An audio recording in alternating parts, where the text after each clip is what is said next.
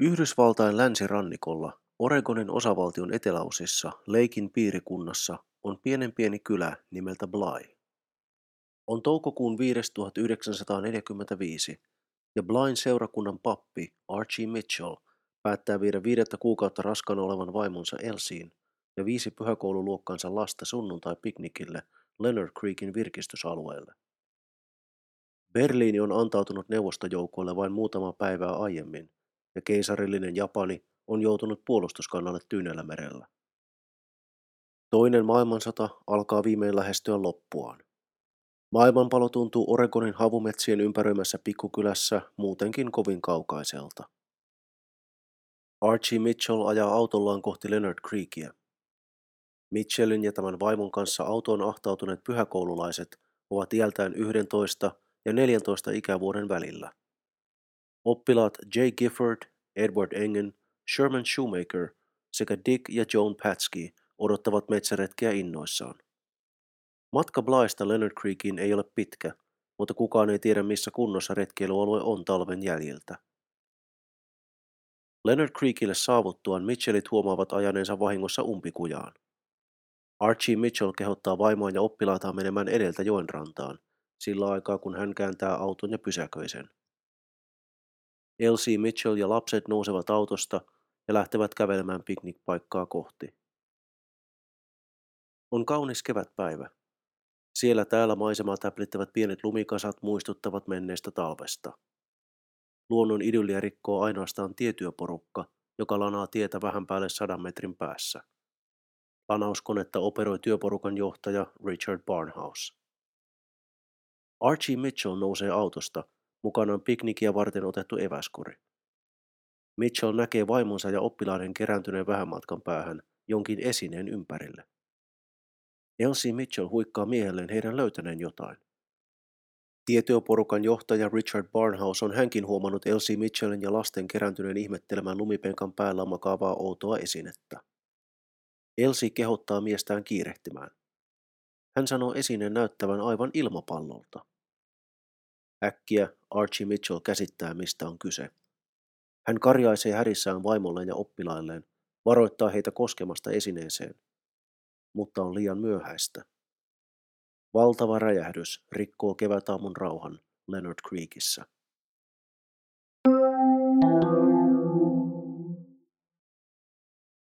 Noin kymmenen kilometriä Tyynen valtameren yläpuolella kulkee valtava näkymätön virta. Tämä eriskummallinen luonnonvoima oli pitkälle 1900-luvun puoliväliin asti sangen huonosti tunnettu länsimaissa. Japanilainen säätieteilijä Wasaburo Oishi teki 1920-luvulla säähavaintopallojen avulla tuulimittauksia Fujivuoren lähiympäristössä ja havaitsi, että Japanin ylitse kulkee talvikuukausina ylhäällä troposfäärissä voimakas länsituuli. Tämä merkillinen virtaus muodostaa kiemuraisen putken, jota pitkin ilmamassat virtaavat Japanista itään Tyynenmeren yli. Ensimmäiset viitteet troposfäärin tuulien valtavista voimista saatiin jo vuonna 1883, kun tiedemiehet kiinnittivät huomiota Krakataun tulivuoren purkauksen maailmanlaajuisiin vaikutuksiin.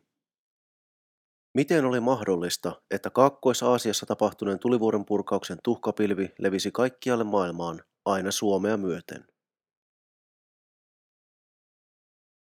Wasaburo Oishi julkaisi ensimmäiset tutkimuksensa troposfäärin voimakkaasta ilmavirtauksesta jo vuonna 1926. Oishin uraurtava työ meni kuitenkin pitkälti ohi muulta maailmalta. Tutkimukset julkaistiin tuolloin tulevaksi maailmankieleksi ajateltuna esperantona, mutta sitä ei ymmärretty maailmalla sen paremmin kuin Japaniakaan. Euroopassa Yksi troposfäärin tuulten johtavia asiantuntijoita oli suomalainen Erik Palmeen, joka tutki ilmiötä 1937 laajoissa kokeissa norjalaisen tutkijakollegansa Jakob Bjergnesin kanssa. Kaksi vuotta myöhemmin saksalainen meteorologi Heinrich Seilkopf lanseerasi sääilmiölle nimen Strahlströmung, suihkuvirtaus. Wasaburo Oishin havaitsemalla ilmamassojen putkella oli nyt nimi. Oishin laskelmien mukaan troposfääriin asti noussut säähavaintopallo kulkee suihkuvirtauksen mukana Japanista Yhdysvaltain länsirannikolle vain kolmessa päivässä. 8000 kilometriä taittuu käden käänteessä. Tämä hämmästyttävä seikka painui kuitenkin vuosiksi unohduksiin, osin siksi, että Oishin työ tunnettiin lähinnä vain Japanissa. Vuonna 1941 Japani pommitti Yhdysvaltain laivastotukikohtaa Pearl Harboria Havaijilla ja Tyynestä merestä tuli sodan toinen suuri näyttämö. Huhtikuussa 1942 Yhdysvallat iski takaisin James Doolittlen johtamassa pommitusiskussa Japanin pääsaarelle Honshuun. Pommitukset kohdistuivat Tokioon, Yokohamaan, Osakaan, Kobeen, Yokosugaan ja Nagojaan. Doolittlen isku oli keisarilliselle Japanille nöyryytys. Tuhot jäivät lopulta vähäisiksi, mutta amerikkalaiset olivat iskeneet Japanin sydänmaille. Tyynenmeren taistelut raivosivat seuraavat neljä vuotta, mutta Japanissa heräsi halu iskeä Yhdysvaltain maaperälle. Wasaburo Oishin kartat Tyynenmeren ylittävästä suihkuvirtauksesta kaivettiin esiin. Kesti kaksi vuotta ennen kuin suunnitelma saatiin toteutusasteelle. Kenraalimajuri Suojoshi Kusaban alaisuudessa toimiva yhdeksäs armeijakunta kehitti suunnitelman, jonka mukaan talvella 1944-1945 suihkuvirtauksen mukana lähetettäisiin yli 9000 miehittämätöntä ilmapalloa Pohjois-Amerikan länsirannikolle. Pallot varustettaisiin sekä tavallisilla räjähteillä että palopommeilla. Ensimmäiset 200 palloa eivät kuitenkaan päässeet Pohjois-Amerikan rannikolle asti. Suunnitelma voi nykykatsojan silmiin näyttää oudolta ja umpimähkäiseltä, mutta miehittämättömien vetykaasulla täytettyjen ilmapallojen käyttö aseena oli verrattain halpaa ja helppoa. Japanilaiset seurasivat pallojen etenemistä radiolähettimien avulla. Pallojen rakenne oli nerokas. Pergamenttipaperista rakennettu pallo täytettiin vetykaasulla ja laukaistiin tappavine lasteineen troposfääriin. Ilmanpainemittari seurasi jatkuvasti pallon korkeutta. Mikäli paperipallo uhkasi nousta suihkuvirtauksen yläpuolelle, se päästi vetykaasua ulos. Mikäli pallo laskeutui liian alas, se pudotti yhden tai useampia painoksi kiinnitettyjä hiekkasäkkejä. Matkattua noin kolme päivää, jolloin pallon oli määrä olla Yhdysvaltojen tai Kanadan kamaran yllä, pallon tuli pudottaa pommilastinsa ja tuhoutua samalla itse. Näin vihollinen saataisiin ehkä uskomaan pommien tullen jostain läheltä, kuten sukellusveneestä. Tarkoitus oli ennen kaikkea kylvää pelkoa ja paranojaa amerikkalaisten keskuudessa mutta suunnitelma epäonnistui. Amerikkalaiset saivat vihja pommituskampanjasta melkein heti. Marraskuun neljäntenä päivänä 1944 rannikkovartiosta löysi yhden palloista ajelehtimassa aaltojen vietävänä Los Angelesin edustalla. Syystä tai toisesta tuhoutumatta jääneitä palloja löydettiin kaikkialta länsirannikolta, Alaskaa, Kanadaa ja Meksikoa myöten. Osa palloista lensi pitkälle sisämaahan – Itäisin niistä löydettiin Detroitin esikaupunkialueelta. Muutama pallo ammuttiin alas. Osa löytyi kappaleiksi räjähtäneinä. Muutama päätyi tiedustelupalvelujen käsiin ehjänä. Aluksi epäiltiin, että pallot saattaisivat olla sabotöörien liikkeelle laittamia. Epäilykset kohdistuivat vieraan vallan agentteihin USAssa. Mutta painolastina olevien hiekkasäkkien analyysi osoitti pian outojen vieraiden tulevan meren takaa. Eräissä tapauksissa hiekka onnistuttiin jäljittämään jopa yhdelle tietylle rannalle Honshun saarella. Lähes 9000 paperipalloa lähetettiin matkalle meren yli. Mutta Wasaburo Oishin laskelmat eivät pitäneet täysin paikkaansa. Yhden pallon matka Japanin pääsaarelta Yhdysvaltain länsirannikolle kestää tuuliolosuhteesta riippuen keskimäärin neljä päivää lasketun kolmen sijaan. Valtaosa yhdeksästä tuhannesta matkalaisesta putosi harmittomasti Tyyneen valtamereen ja upposi. Vain alle tuhat päätyi lopulta Pohjois-Amerikkaan, eivätkä ne tehneet juuri sanottavaa tuhoa. Viranomaiset pyysivät siviilejä vaikenemaan löydöksistään, ja ihme kyllä, tiedot salaperäisistä ilmapalloista pysyivät salassa julkisuudelta, vaikka niitä nähtiin useissa osavaltioissa ja kolmen eri valtion alueella. Japanin sotilastiedustelu seurasi tarkkaan amerikkalaisten reaktioita pommituskampanjaan. Kun lehdet pysyivät iskuista vaiti ja paniikilta Amerikassa vältyttiin, paperipallokampanja haudattiin kaikessa hiljaisuudessa huhtikuussa 1945. Suunnitelmat käyttää biologisia aseita hylättiin nekin. Japanilaiset olivat erässä vaiheessa harkinneet myrkkykaasujen ja virusten lähettämistä paperipallojen mukana. Iskujen näennäinen tehottomuus kuitenkin perui nämä suunnitelmat.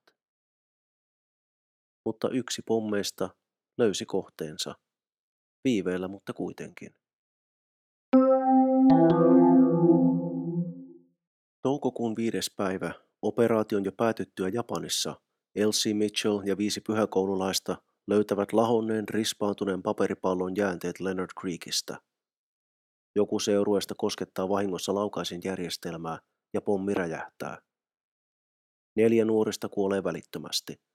Elsie Mitchell ja yksi pyhäkoululaisista vammautuvat pahoin. Heidän vaatteensa ovat tulessa.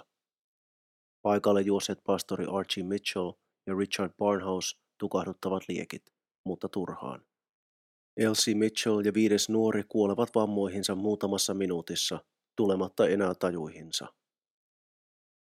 Viranomaisten pyynnöstä onnettomuus salataan aluksi. Varotoimiin on kuitenkin ryhdytty jo ensimmäisten pommien löydyttyä talvella 44. Länsirannikon asukkaita on pyydetty ilmoittamaan oudoista esineistä viranomaisille. Missään tapauksessa siviilien ei tulisi lähestyä laitteita omin päin. Vaikka paperipallohavainnot eivät tule julkisuuteen talven aikana, viranomaisohjeiden vuoksi huut alkavat kiertää. Myös pastori Archie Mitchell Blind pikkukaupungissa kuulee puheita japanilaisten salaisesta ilmapalloaseesta ennen onnettomuutta. Vain sekunteja ennen räjähdystä hän aavisti, mistä oli kyse. Mutta se ei riittänyt säästämään hänen vaimonsa ja viiden muun ihmisen henkeä tuona aamuna Leonard Creekissä – Nuo kuusi ihmistä ovat sodan ainoat Manner-Yhdysvaltain maaperällä toisessa maailmansodassa kuolleet uhrit. Tänä päivänä onnettomuuspaikalla on muistomerkki. Archie Mitchell meni aikanaan uusiin naimisiin ja päätyi lopulta lähetyssaarnaajaksi Vietnamiin. Vietcong otti Mitchellin ja kaksi muuta amerikkalaista panttivangeiksi toukokuussa 1962. Mitchell katosi Kaakkois-Aasian viidakkoon ikiajoiksi. Japanilaisten paperipallot jäivät melko vähälle huomiolle, mutta kyseessä oli kuitenkin ensimmäinen mannerten välinen ase. Myös nykyiset lennokkiiskut tulevat jossain määrin mieleen tästä pitkän kantaman tuholaisesta. Japanilaisten kampanjasta tehtiin 2008 dokumenttielokuva On Paper Wings. Silti Leonard Creekin kuusi uhria ovat jääneet historian sivulauseeksi, Auschwitzin ja Hiroshiman numeroiden varjoon. Myös viranomaisten salailu vaikutti asiaan. Leonard Creekin alue tunnetaan nykyään nimellä Mitchell Recreation Area ja se on liittovaltion suojeluksessa. Alueella on nykyään myös useita kirsikkapuita. Japanilaiset vierailijat ovat hyvän tahdon eleenä istuttaneet ne sinne.